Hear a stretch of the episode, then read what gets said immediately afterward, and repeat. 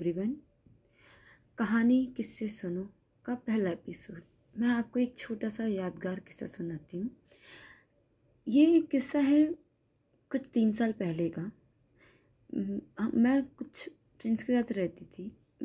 हम तीनों ने सोचा कि हम कहीं घूम के आते हैं रात में। भोपाल शहर झीलों का शहर कहलाता है। यहाँ पे ना रात में काफ़ी अच्छा नज़ारा रहता है झीलों पे, जिसे हम बड़ा तालाब कहते हैं। तो हमारा मन हुआ क्यों ना हम जाए। तो मैं मेरी दो दोस्त हमने डिसाइड किया कि हमें जाना चाहिए और एक बार देख के आना चाहिए कि रात में वो कैसा लगता है। तब हमारे पास कुछ था नहीं जाने के लिए कि हम ओला से जाते तो मज़ा नहीं आता।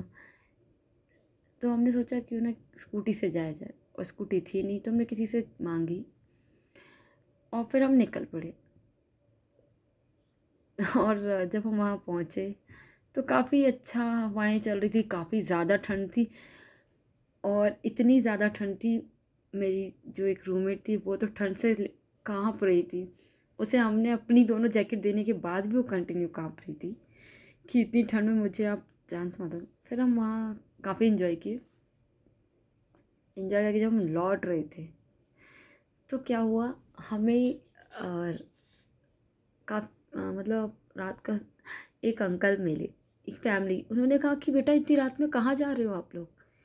तो हमने उन्हें कहा कि अंकल आ, हम स्टेशन जा रहे हैं, वहाँ से पास में था। तो वो फै, वो फैमिली ने बोला कि हम आपको छोड़ देते हैं। उन्होंने नहीं नहीं हम चले जाएंगे। उन्होंने नहीं, नहीं आप वो भी बाइक से थे वो फैमिली। उन्होंने बोला नहीं हम आपको छोड़ते हैं।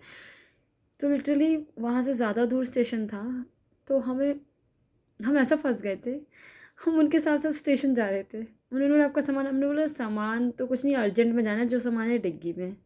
हम वहाँ स्टेशन पहुँचे और वो अंकल बोले कौन सी ट्रेन है, हमें पता हमें से किसी को नहीं पता था कि वो कौन सी ट्रेन है, हमें किस ट्रेन से जाना है। तो हमने बोला अंकल बस है अब कोई महाराष्ट्र जाने की या कोई ट्रेन है, बस दो घंटे में जनरल टिकट लेके जाना, कुछ अर्जेंट में जाना है। उन्होंने बोला ठीक है बेटा, अच्छे से जाना।